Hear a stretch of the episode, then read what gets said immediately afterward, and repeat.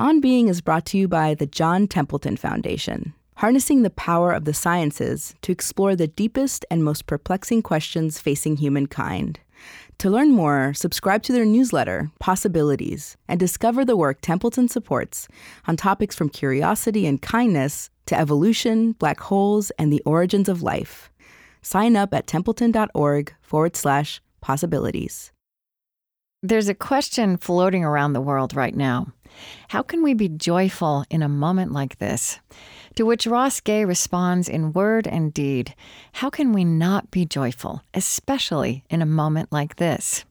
He is a writer, a gardener, also a former college football player. To be with him is to train your gaze to see what's terrible, but also to see what's wonderful and beautiful. To attend to and meditate on what you love, even within the work of justice. We practice tenderness and mercy in part because to understand that we are all suffering is one quality of what Ross Gay calls adult joy. It is joy by which the labor that will make the life that I want possible. it, it is not at all puzzling to me that joy is possible in the midst of difficulty. I'm Krista Tippett, and this is On Being.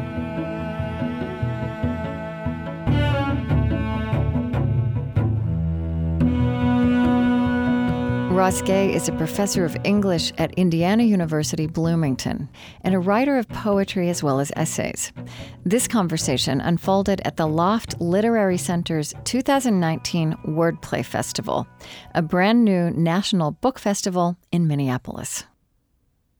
So, you grew up between, you, you were born in Youngstown, Ohio, mm-hmm. and grew up in Levittown, mm-hmm. Pennsylvania, mm-hmm. a lineage of farmers and teachers. Mm-hmm. Um, so interesting to me. Also, you you talk. Your your parents were a mixed race couple. Mm-hmm. In the, I guess they got married in the era of Loving versus Virginia. Mm-hmm. Mm-hmm. You you talk a lot of. You write a lot about how your mother, especially she got older. Your mother was white, your yeah. father's black. That she started to talk about what it was like mm-hmm. to get married then, and it's it's interesting. I feel like that's such an important story that we tell ourselves mm. because things have changed mm-hmm. so much in that regard, at mm-hmm. least. Say a little bit about, you know, what you got from what your parents getting, just your parents getting married meant.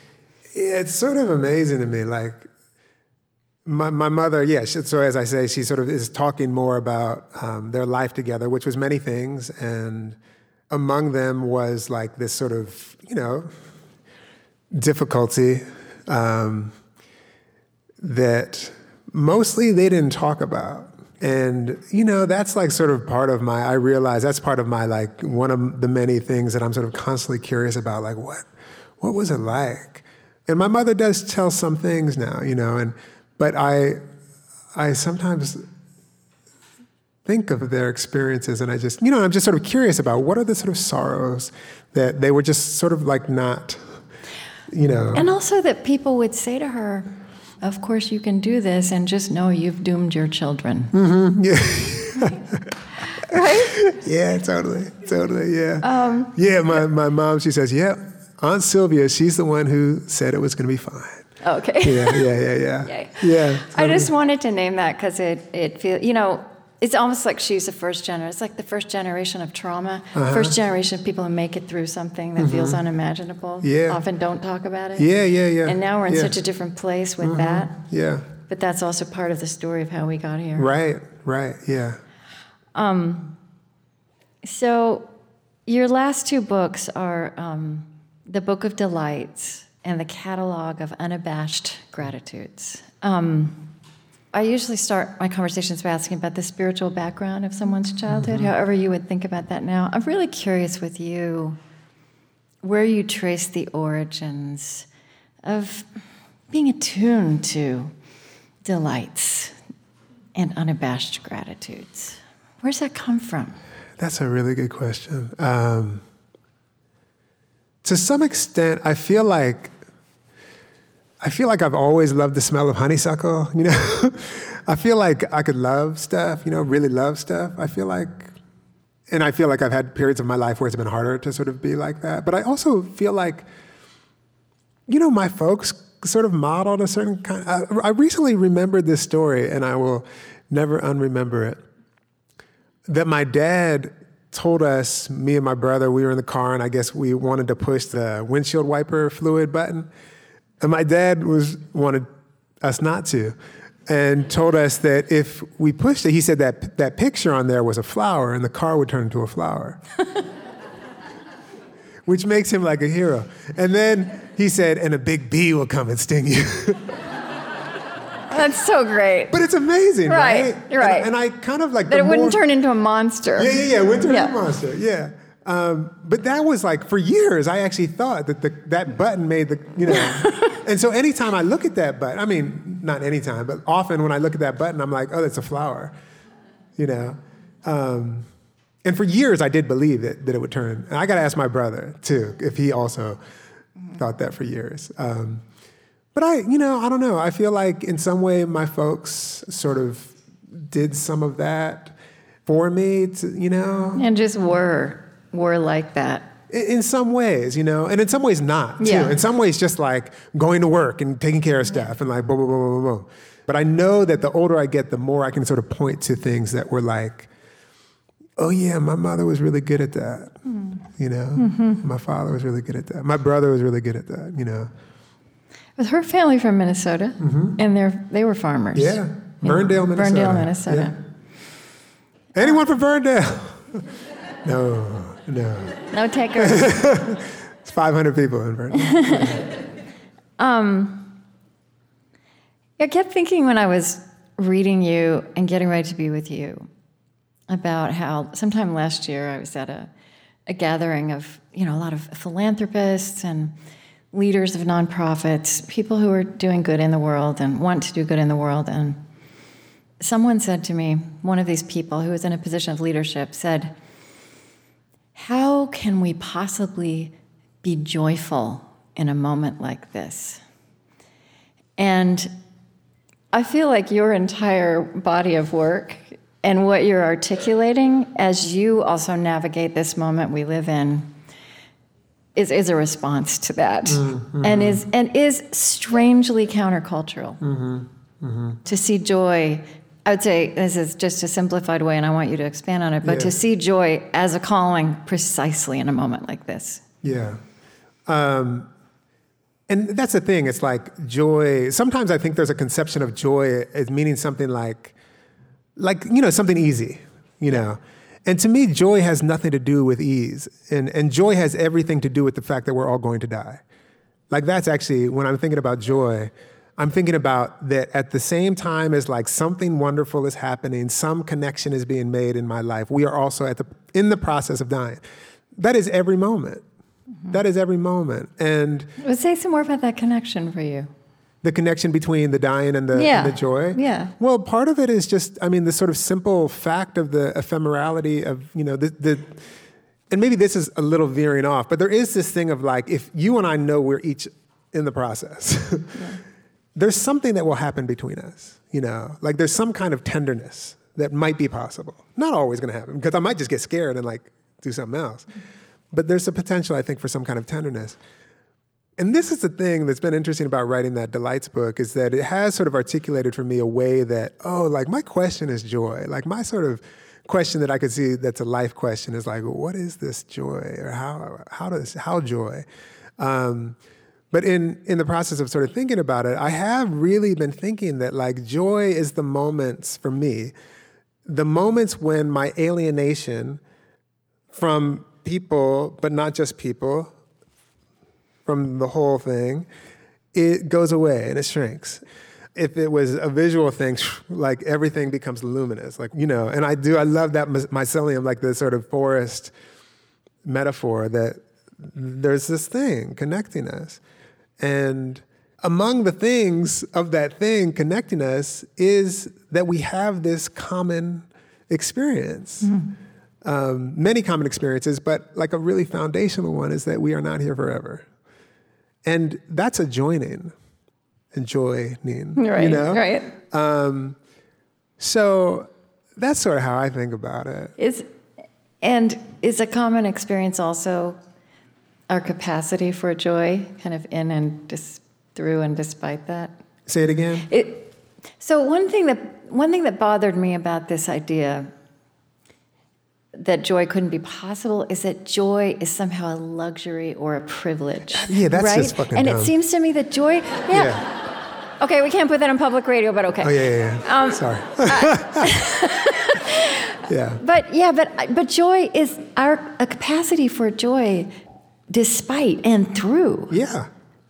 that. Yeah. The fact that we're all going to die. Right. And then things are going wrong all the time. Right. Right. Right. It's also something that joins us together. totally. Totally. And it, I mean, it's sort of like It's leveling in a way. Yeah, yeah. And it's sort of like it is joy by which the labor that will make the life that I want possible. Right. You know? Yeah. And it, it is not at all puzzling to me that joy is possible in the midst of difficulty. Yeah.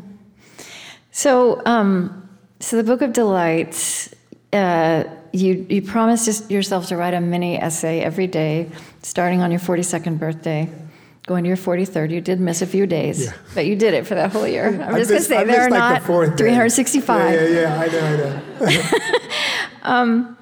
Uh, You, and I, you love words, and I love words. So I just want to. We're going to get into the book, but I just tease this out Yeah, because yeah. I did not know that the word essay in hmm. French means to try or to attempt. Yeah. That's so great. Isn't that great?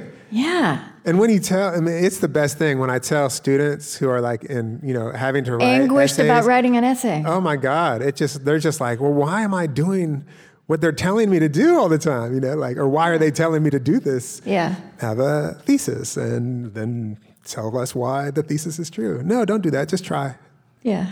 Just, And then you also point out that delight, the word delight, suggests both of light and without light, mm-hmm. which kind of points back at what you were just talking yeah, about. Yeah, exactly. Exactly. Mm-hmm. Yeah. The delightful things that I'm sort of talking about in this book, so often when they're there, they also imply their absence, you know? Mm-hmm. Do you have, have you thought much about what is the distinction between delight, pleasure? I don't know. You know, something people talk about a lot now is gratitude, a practice of gratitude. And, um, and it strikes me that this practice of daily delight is has a kinship with that, but it's it's slightly different. I don't know. Did, did you think about what what like really focusing on the word delight meant for you? it just came in my ear like uh, something delighted me and i was like oh it'd be a neat thing to write essays every day for a year about something that delighted me Yeah. i mean it came to came in my ear it wasn't until literally the last day of writing it that someone sent me a card for my birthday and told me like what what the etymology of delight was and i was like oh i didn't even look up the word yet right.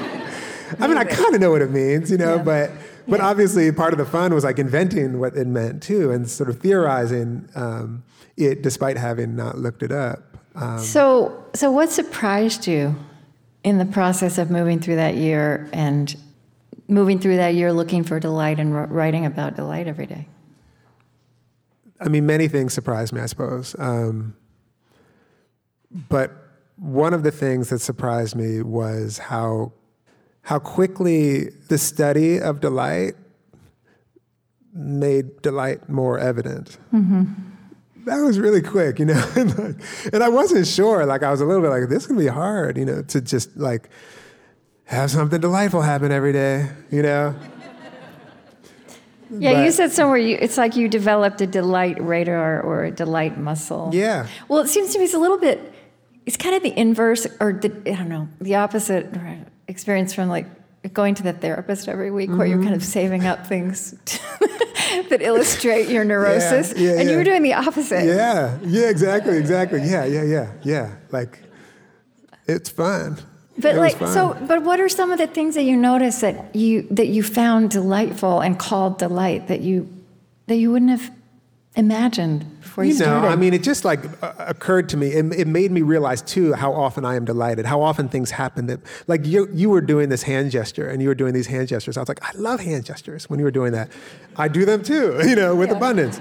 Um, you know, I realized over the course of, of writing the book how much I love. Um, I have a, t- a a title of, a, of one of the pieces in there, but it's like unambiguous. How do I say it? Physical contact that is pleasant, you know, unambiguously pleasant. Yeah. Public physical interactions, I think is what I call it. Yeah. You know, like I, I love how frequently I'm in the presence of like sweet little interactions that that don't have to happen, but do have to happen. Mm-hmm. You know. I guess some some that I noticed, um, you know, yeah, just these ordinary things like seeing two people sharing the burden of carrying a shopping bag. Yeah. Or a sack of laundry. Yeah. How they're helping each other yeah. and how their bodies are adjusting to It's pretty amazing. Yeah. It's an amazing thing. Yeah. But it's not until you say it's amazing, you know? It's like, whoa, that's amazing. We do that all the time. Yeah.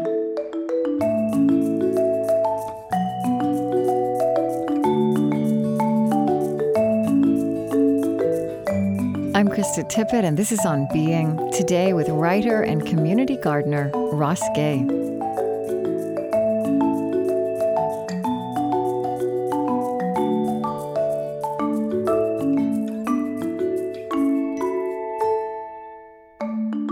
I think sometimes about this phrase, you know, made my day. That, that, we that we that we have the power with our words and with all kinds of small gestures like that. Mm-hmm. Um, I mean, even like somebody being really nice in a checkout line, mm-hmm. or you being nice to somebody in a checkout line mm-hmm. after the last two people were really rude to them. Yeah.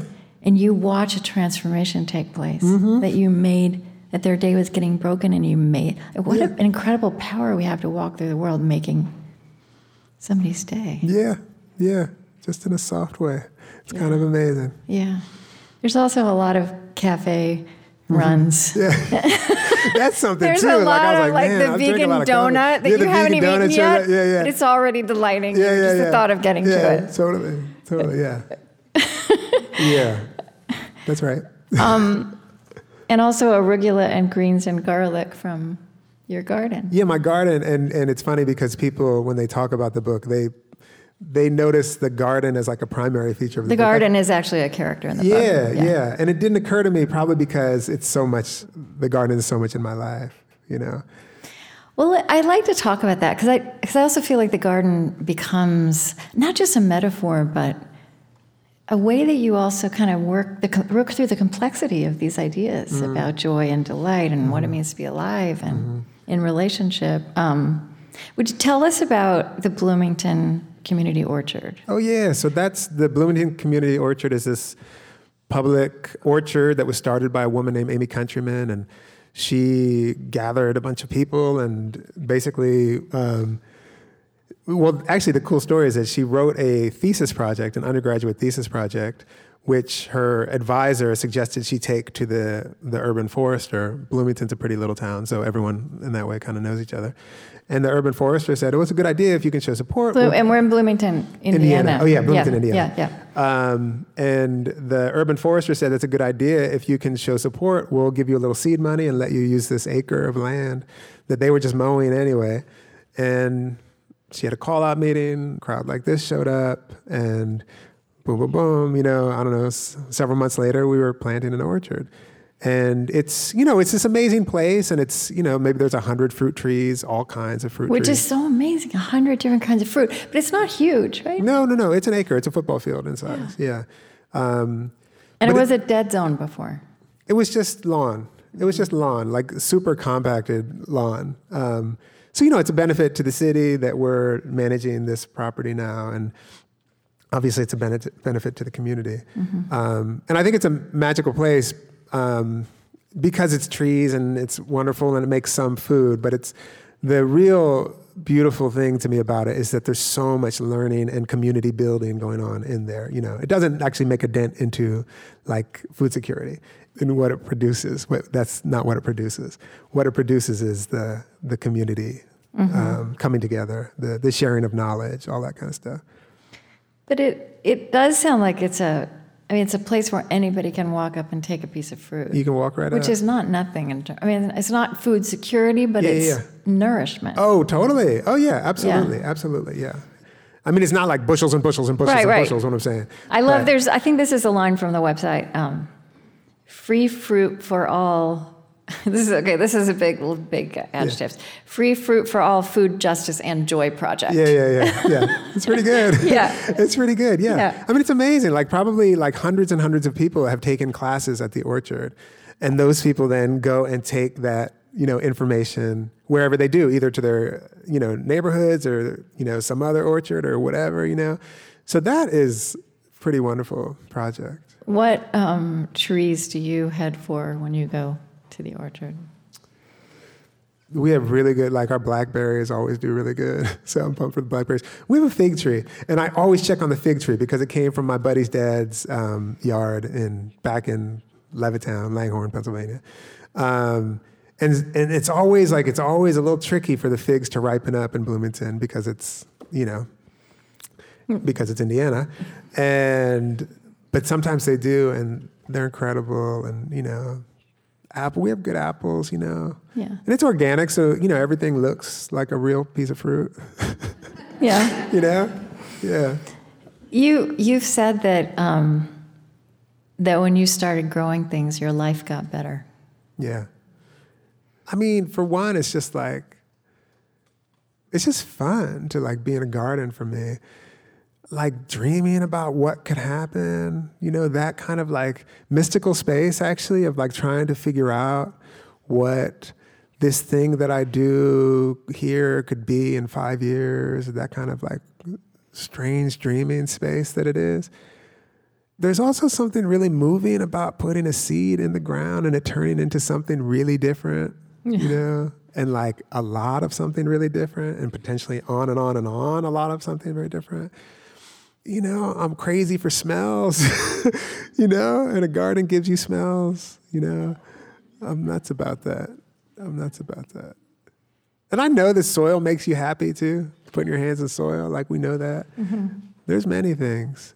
To walk out your door and like get a little food, I can go on and on about this. Yeah. No, no, uh, it's great. But uh, this is an example of pointing out delights. Yeah. Like lingering with small things that are actually pretty big. Totally. I mean, like that's what I think. Like when I look at a flower, um, whatever the flower is, like we're growing a really nice crop of dandelions right now. Um, and just this year, I was like, it's a crop. You know, it's a crop. Um, but anyway, if you look, spend time looking at the flower, any, any flower or any, you know, anything, but and gardens give you the opportunity because they also make you want to smell them and maybe taste them and all that. It's like I've I've never seen anything, and and you can do it again and again and again and again and again and again. It's crazy to me. Anyway, so you can tell, like, yes, it's made my life better. Well, what, what also strikes me when you write about the garden is um, public space is also something you care about. Yeah. You go around looking for, Yeah. thinking about. Um, I share that with you. Mm-hmm. And it strikes me that the gardening flows into that in interesting ways Mm-hmm. because it's also like when you write about it, okay, so here's a place you're writing about, that it's such a study in the interrelationship of things. Yeah. And if you put something here, it might not happen. And if you put it near this, it might Yeah. not happen. But if you Yeah. put the two, these two things together, Mm-hmm. and that it's also kind of so there's this there's this real rigor Yeah. and sophistication that goes into it, and then there's also so much that's unexpected that happens. Mm-hmm. Yeah. Yeah, totally. And actually, when you said that, it made me think too, talking about public space, that it's also a thing that the orchard, you can always walk into the orchard. I want to say that, you know, Yeah. because so much space becomes private these days. Yeah. That to have a space that's kind of like, no, you can just go there.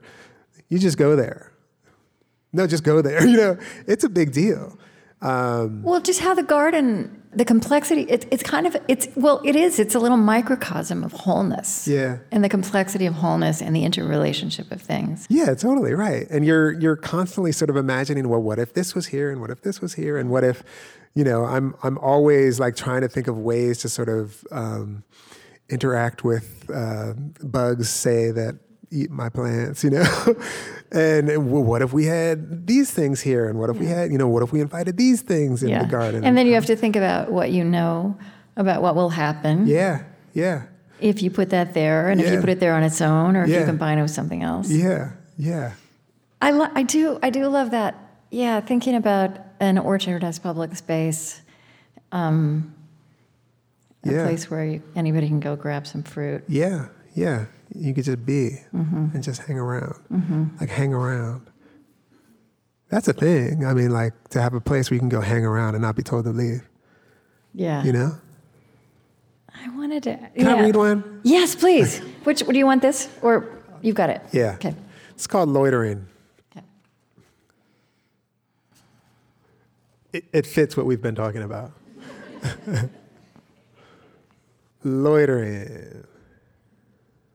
I'm sitting at a cafe in Detroit where in the door window is the sign with the commands no soliciting, no loitering, stacked like an anvil.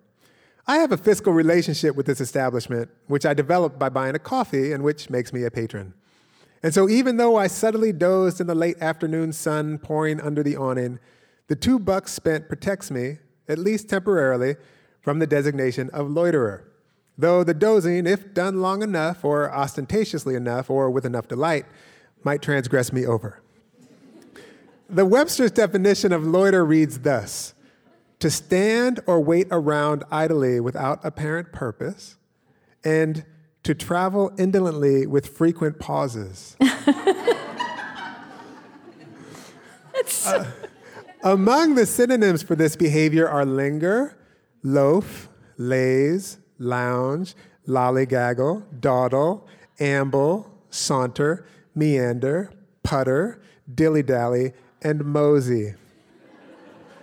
Any one of these words in the wrong frame of mind might be considered critique or noun epithet, lollygagger or loafer. Is lollygag a Minnesota thing? My mom says that all the time.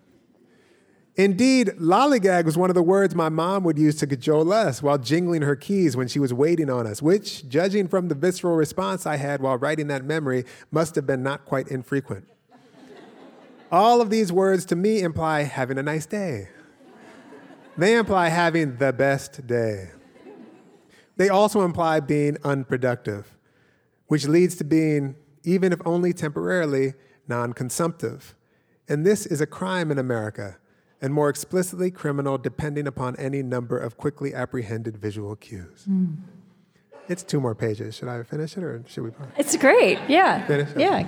For instance, the darker your skin, the more likely you are to be loitering though a Patagonia jacket could do some work to disrupt that perception.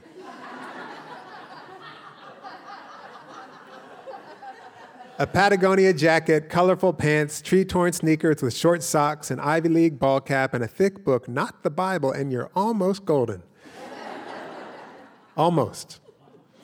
There is a Venn diagram someone might design, several of them, that will make visual our constant internal negotiation towards safety. And like the best comedy, it will make us laugh hard before saying, Lord. It occurs to me that laughter and loitering are kissing cousins, as both bespeak an interruption of production and consumption. And it's probably for this reason that I've been among groups of non white people laughing hard who have been shushed in a Qdoba in Bloomington, in a bar in Fishtown, in the Harvard Club at Harvard. The shushing perhaps reminds how threatening to the order are our bodies in non productive, non consumptive delight.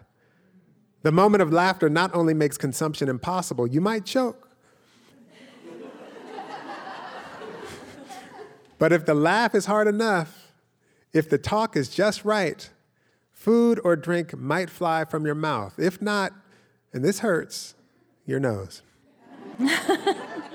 and if your body is supposed to be one of the consumables, if it has been, if it is one of the consumables around which so many ideas of production and consumption have been structured in this country, well, there you go.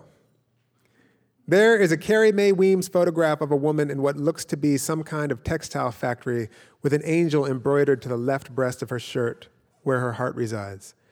The woman, like the angel, has her arms splayed wide, almost in ecstasy, as though to embrace everything. So, in the midst of her glee, is she. Every time I see that photo, after I smile and have a genuine bodily opening on account of witnessing this delight, which is a moment of black delight, I look behind her for the boss. Uh oh, I think, you're in a moment of non productive delight. Heads up. which points to, the, to another of the synonyms for loitering, which I almost wrote as delight taking one's time.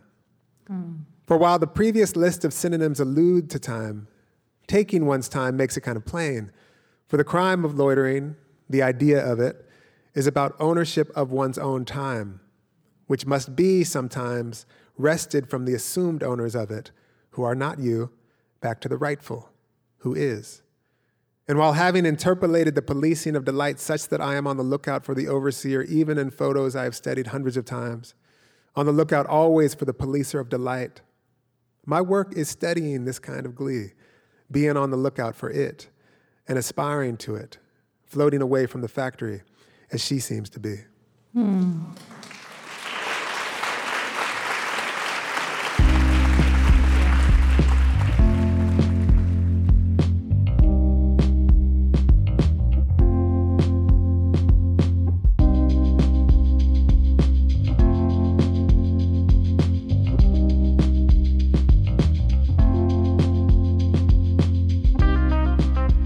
Slightly shortened Ross Gay's reading of Loitering here for time, but you can find the whole essay in the unedited version of the On Being podcast, available wherever you like to listen.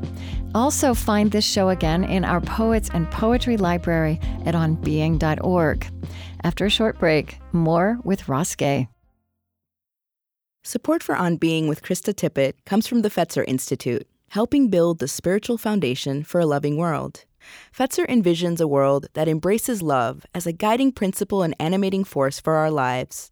A powerful love that helps us live in sacred relationship with ourselves, others, and the natural world. Learn more by visiting Fetzer.org.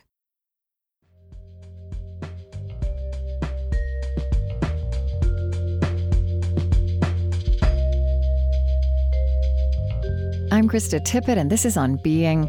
Today, reflecting on a practice of delight with the writer Ross Gay at the 2019 Wordplay Festival in Minneapolis.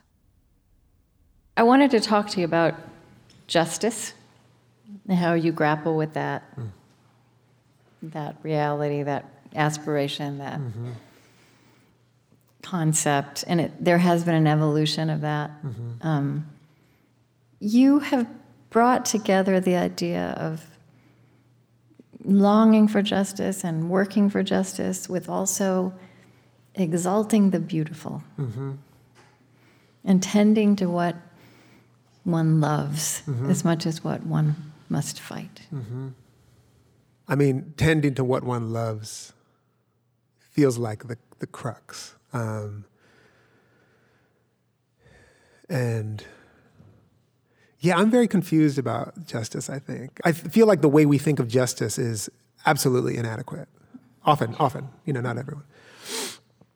I am curious about a notion of justice that is in the process of exalting what it loves. Mm-hmm.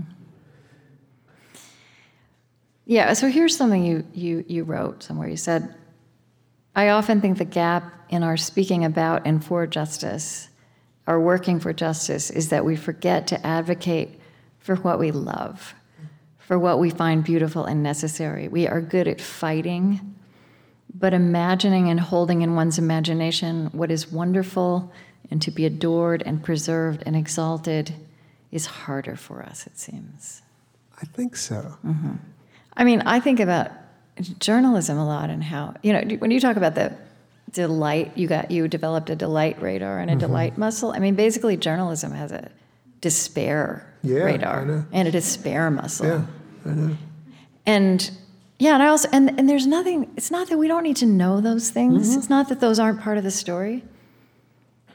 But i feel like what you're saying is but it's yeah, it's that's what you mean, right? When you say it's inadequate. Well, part of the story. That's the thing. Like if the news was as in, invested in talking about how this person was great to that person, yeah, as it was in talking about how that person was terrible to that person, it would be a radically different experience. Yeah. Like it would be like, oh, okay, we live amongst people, you know. People do many things, you know. Yeah. Um, but but it feels. I mean, part of what is I think is interesting about this book is that it brings to my attention just cl- clear mm-hmm. like that many things are happening mm-hmm. you know many things are happening and like you said like this sort of it sells right it sells well it also our brains are kind of wired yeah. to get riveted by something that's scary yeah that's yeah. threatening yeah we, yeah. we like mobilize right. around that right it's right. automatic yeah Yeah.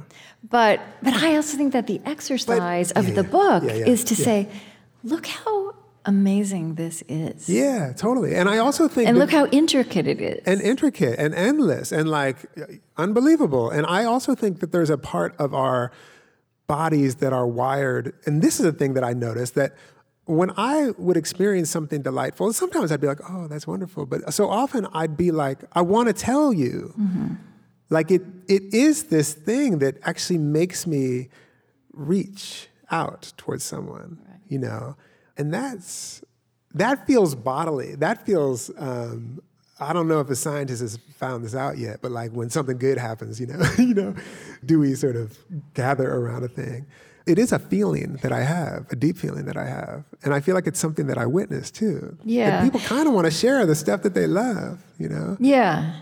And well, what, what you do is you put vivid language to it, you put beautiful, riveting words to it. Yeah, So there's a little bit of discipline involved. Mm-hmm, But that, sh- that shifts it too to being more interesting. yeah. How do you mean?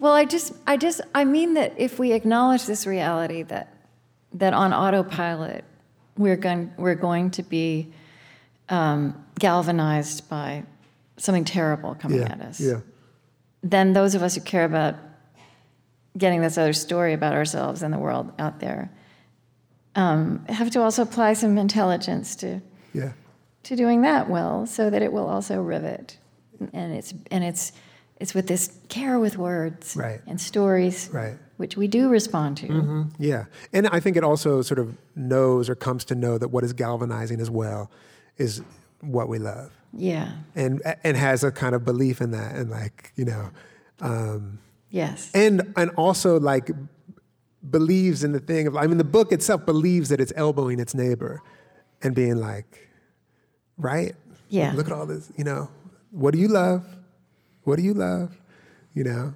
Yeah. Um, you know, there's this line, this famous line uh, from Cornel West that um, justice is love made public, which I think has wisdom in it, and I also don't think it's a big enough statement. uh, yeah and you know and i feel like you put in your writing and your other writing and your work like the tenderness project. Yeah, yeah, i feel like yeah. what you're trying to do with that is so you know let's what it let's give some complexity and Mm-hmm. some texture to that what love made public Mm-hmm. is and how it works. And that you know just that simple word justice doesn't do it. So the tenderness project. Talk about that You know, my friend uh, Shayla and I were talking about um, just like what what might be a nice project to do these days, and so we decided to start this thing called the Tenderness Project, and it's you know every ten days or so someone will will will release a a tenderness we call them, and they can be like a little essay. or- tendernesses yeah, tendernesses. Yeah. yeah. I think the website is like tendernesses.com. Yeah, Yeah. yeah, And it can be an essay or a poem or a little film or something. But it's just like small.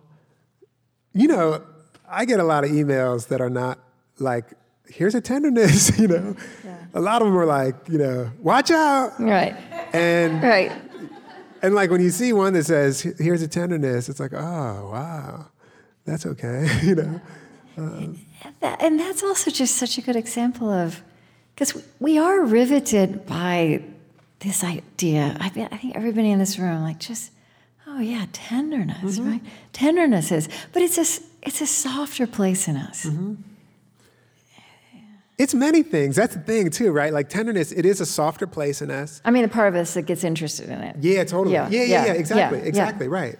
Yeah, and sometimes we're probably skeptical of it, and Uh-huh. we defend against it in ourselves and others for sure. Mm-hmm. Um, but I love the word tender because it is, it is like it implies the sort of softness of it, or the vulnerability. Mm-hmm. It also implies one who tends. It also is an exchange. You know, so tender is many things. You know, to be tender, to be engaged in tenderness, is many things, and and those things are they also imply, I think, an other. You know, Yes. they imply like if you're tender, you're tender because you know that there are other things, there are other people or other. I also feel like I, th- I think almost anybody would have like I think there are memories in my body. So when the when the language of tenderness comes up, mm. it is transformative. It's one of those ordinary transformative experiences. The experience of tenderness. Of yeah, of either that. receiving it or showing it. Yeah. I oh, I often think when I think of tenderness, I think of my father.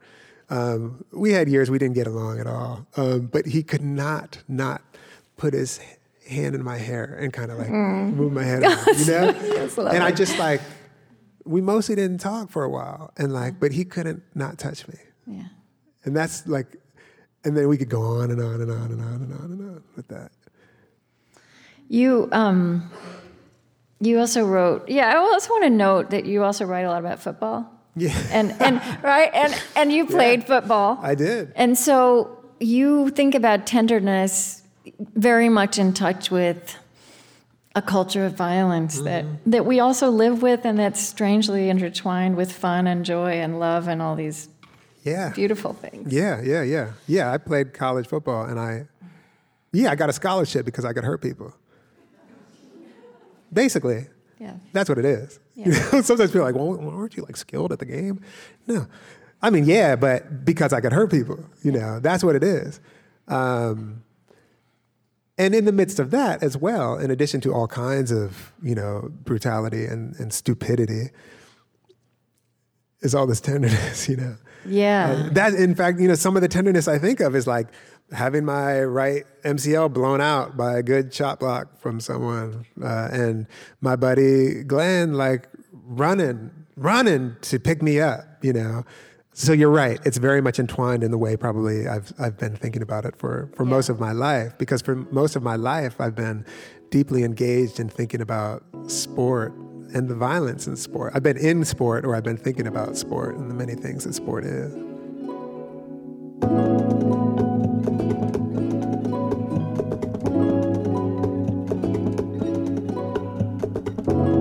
I'm Krista Tippett, and this is On Being, today with writer and community gardener Ross Gay. We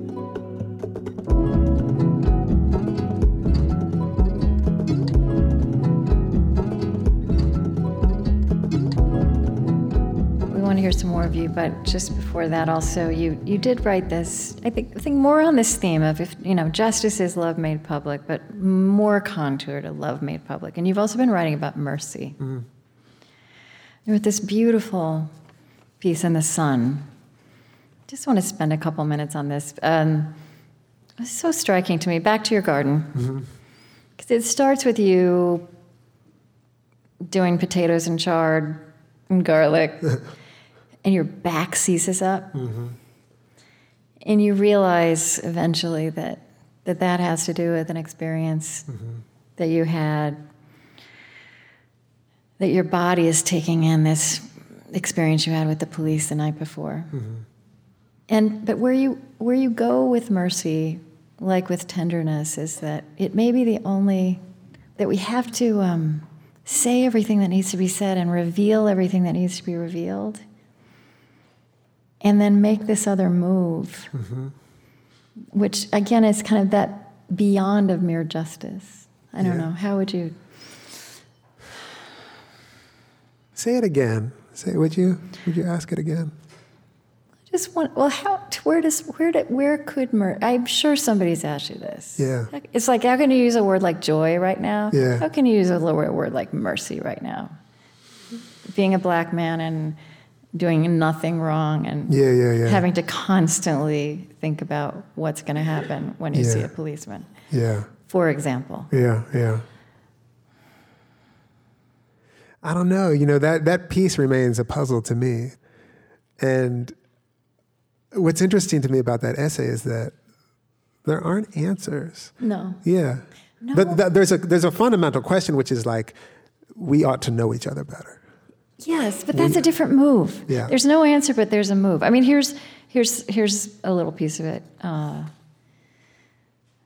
what if we honestly assess what we have come to believe about ourselves and each other and how these, those beliefs shape our lives And what if we did it with generosity and forgiveness? What if we did it with mercy? And you're talking about really hard, hard mm-hmm. inexcusable things in our history and our present. Mm-hmm. And you wrote, the corrupt imagination might become visible. Inequalities might become visible. Violence might become visible. Terror might become visible.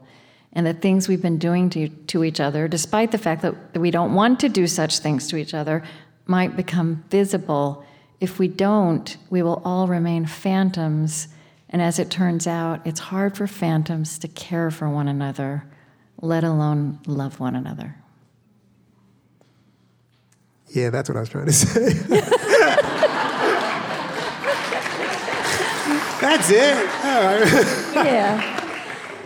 I, I often ask a question about uh, if, of somebody at the end of an interview, like what, what's making you despair today and where are you finding hope? And I, I don't want to ask you about despair. Mm-hmm. What, what is giving you delight today? Is there any little thing, think something small or large? What comes to mind? Oh, I mean, like the way these lights are working is pretty amazing. Some of the reflections up there. There was someone up here who had a very precise, beautiful laugh that was Mm. Um, yeah, like you know, that's kind of nice just to be in a room with people laughing. There was a um, there was a couch in in the room back there in the not quite the tra- changing room, but it's a very nice looking couch. I thought mm. I had a nice little rest before I came over here over uh, at the green room, I guess they call it. Those were all delightful things. Mm-hmm. Um, have you done kettlebells today? I was hoping you were going to ask. I didn't know that was like. We realized something yeah. we have in common. Yeah, yeah. Can't talk about it. We don't have time, but that would be a delight. yeah, totally. I did not do kettlebells Swinging. today, but I will. Yeah, I will probably tomorrow. Okay. Yeah. Oh, good. Um, would you read uh, just from here uh, on page 49 and just to the end of that?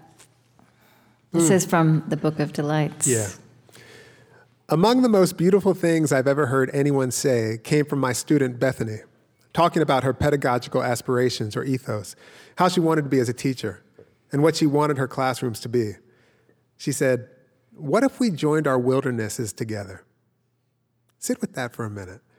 That the body, the life, might carry a wilderness, an unexplored territory, and that yours and mine might somewhere, somehow meet, might even join. And what if the wilderness, perhaps the densest wild in there, thickets, bogs, swamps, uncrossable ravines, and rivers, have I made the metaphor clear? Is our sorrow. Or, to use Smith's term, the intolerable. It astonishes me sometimes, no, often, how every person I get to know, everyone, regardless of everything, by which I mean everything, lives with some profound personal sorrow. Brother addicted, mother murdered, dad died in surgery, rejected by their family, cancer came back, evicted, fetus not okay. Everyone, regardless, always of everything. Not to mention the existential sorrow we all might be afflicted with, which is that we and what we love will soon be annihilated which sounds more dramatic than it might. Let me just say dead. Is this sorrow of which our impending being no more might be the foundation, the great wilderness? Is sorrow the true wild? And if it is, and if we join them, your wild to mine, what's that? For joining too is a kind of annihilation. What if we joined our sorrows? I'm saying. I'm saying, what if that is joy? Ross Gay, thank you. Thank you.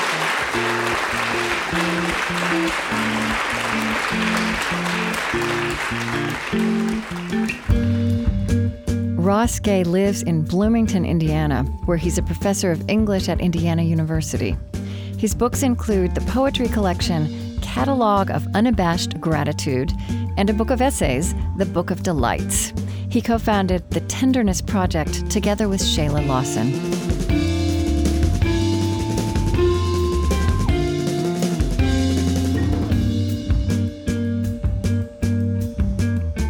On Being Project is Chris Heagle, Lilly Percy, Marie Sambilay, Lauren Dordal, Tony Liu, Erin Colasacco, Kristin Lin, Eddie Gonzalez, Lillian Vo, Lucas Johnson, Damon Lee, Suzette Burley, Zack Rose, Serri Graslie, Nicole Finn, Colleen Scheck, Christiane Wartell, Julie Siple, and Gretchen Honnold.